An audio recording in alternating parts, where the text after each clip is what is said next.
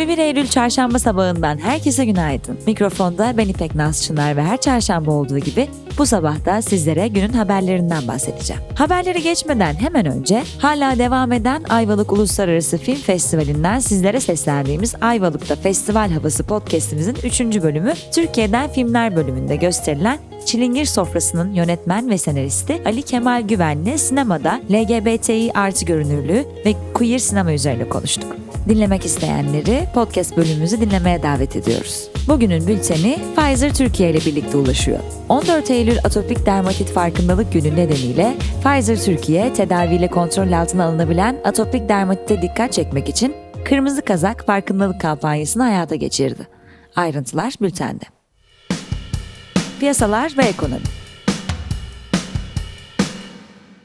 Hazine ve Maliye Bakanlığı, Merkezi Yönetim Borç Stoku'nun Ağustos ayında otuz virgül yedi milyar lira artışla üç virgül altı trilyon lira olduğunu açıkladı. Borç stokunun bir virgül iki trilyon liralık kısmının Türk lirası cinsinden olduğu belirtilirken, iki virgül dört trilyon liralık bölümünün ise döviz cinsinden olduğu ifade edildi.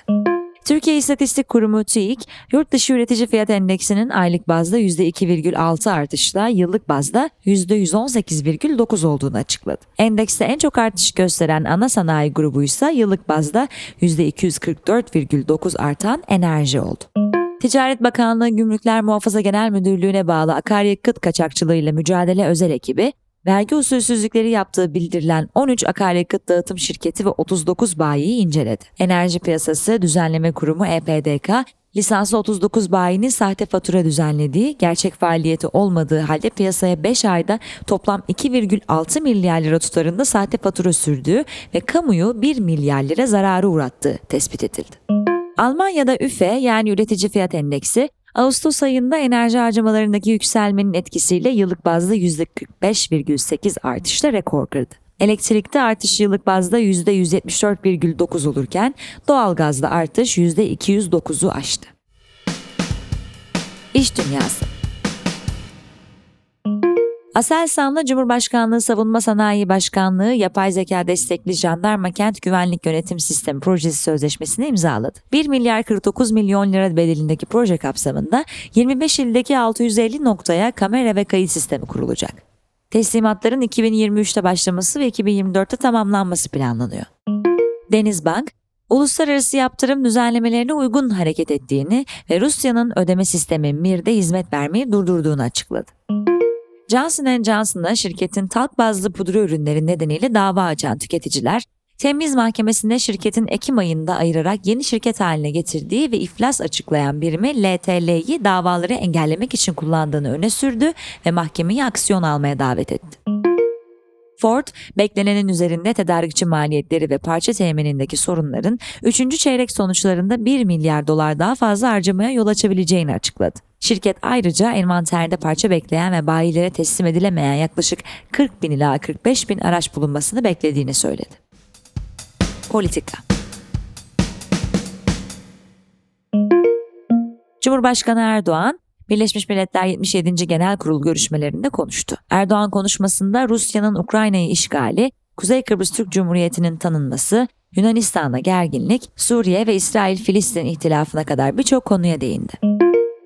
Azerbaycan Dışişleri Başkanı Ceyhun Bayramov ve Ermenistan Dışişleri Bakanı Arat Mirzoyan, B M Genel Kurulu toplantıları öncesi A B D'den mevkidaşları Antony Blinken'ın katılımıyla bir araya geldi. A B D Dışişleri Bakanlığı'ndan görüşmeye ilişkin yapılan açıklamada, İki ülkenin arasındaki gerilimin bir an önce sona erdirilmesi için toplantının organize edildiği bildirildi. İsveç'te genel seçimler sonrası hükümet kurma görevini alan Muhafazakar Parti lideri Ulf Kristersson, Türkiye ile NATO görüşmeleri hakkında NATO meselesi seçimden önce olduğu gibi bugün de önemli. Müzakerelerin sonuna kadar da önemli olmaya devam edecek açıklamasında bulundu. Musiki Eseri Sahipleri Grubu Meslek Birliği yani M S G, Yönetim Kurulu Başkanı Ferhat Göçer, konserlerin ve festivallerin iptal edilmesine ilişkin tazminat davası açacaklarını bildirdi. Göçer, bu iptallerin tamamı mali, maddi olarak bizim bütün üyelerimizin telif alamamasına sebep oluyor ve maddi olarak bizi etkiliyor. Bunlara ilişkin tamamen bunu iptal edenlere karşı zararımızı tazmin edici davalar açacağız dedi. Rusya merkezli T A S S haber ajansının haberine göre, Ukrayna'nın doğusundaki Donbas olarak bilinen ayrılıkçı Luhansk ve Donetsk bölgelerinde yirmi üç yirmi yedi Eylül tarihlerinde Rusya'ya katılmak için referandum düzenlenecek. Aynı tarihlerde Rusya güçlerinin kontrolündeki her sınıfta da referandum yapılacağı bildirildi. Anayasa Mahkemesi, H D P'ye açılan kapatma davasında reddi hakim talebini kabul etmedi. Yüksek Mahkeme ek delil dosyası için otuz gün ek süre verdi. Teknoloji ve startup. Apple, beş Ekim itibariyle App Store'daki uygulama ve uygulama içi satın alma fiyatlarına tüm Avrupa bölgesiyle bazı Asya ve Güney Amerika ülkelerine zam geleceği duyuruldu. Yeni zamla birlikte App Store başlangıç fiyatının bir virgül on dokuz avro olacağı aktarıldı. James Webb Uzay Teleskobu ilk kez Mars'ın fotoğrafını yakaladı. Ayrıca Webb'in Mars'ın yüzeyine ve atmosferine ilişkin elde ettiği analizlerde paylaşıldı. Şu an araştırmacılar tarafından incelenen bu verilerin, gelecekte Mars'ta bölgesel farklılıkların araştırılması ve metanla hidrojen klorür gibi atmosferde bulunan eser gazların aranması için kullanacağı belirtildi. F B I ve A B D Adalet Bakanlığı, G T A altı görüntülerin sızdırılmasıyla sonuçlanan siber saldırı ve Uber'e gerçekleştirilen siber saldırıdan aynı kişi veya kişilerin sorumlu olabileceğini söyleyerek saldırılara ilişkin soruşturma başlattığını bildirdi. Yapılan açıklamada saldırıların baş şüphelisinin ünlü hacker grubu Lapsus'un da lideri olan on altı yaşında bir genç olduğu aktarıldı. Spor. iki bin yirmi iki yazında Dünya U yirmi Atletizm Şampiyonası'nda dört yüz metre engellide şampiyon olan İsmail Nezir, Avrupa Atletizm Birliği tarafından yılın parlayan yıldız ödülüne aday gösterildi. UEFA, Rusya'nın Euro iki bin yirmi dört elemelerinde mücadele etmeyeceğini açıkladı. Turnuvanın eleme aşaması kura çekimi dokuz Ekim'de Frankfurt'ta yapılacak. UEFA İcra Komitesi yirmi sekiz Şubat'ta Rusya'ya bağlı takımların organizasyonlara katılımını askıya almıştı. The Athletic'e göre N B A, iki bin beşten beri yürürlükte olan kuralı değiştirerek N B A draftına katılma yaşını on dokuzdan on sekize indirmeye hazırlanıyor.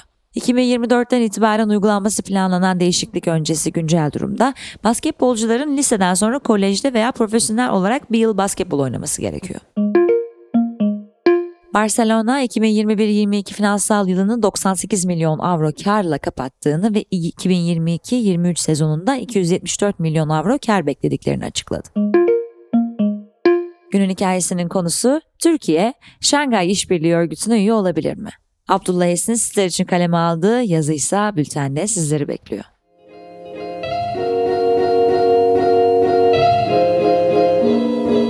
Evet sevgili Aposto altı otuz dinleyenleri, artık Instagram hesabımız var. Aposto Radyo olarak aratırsanız, bizi takip ederseniz çok seviniriz.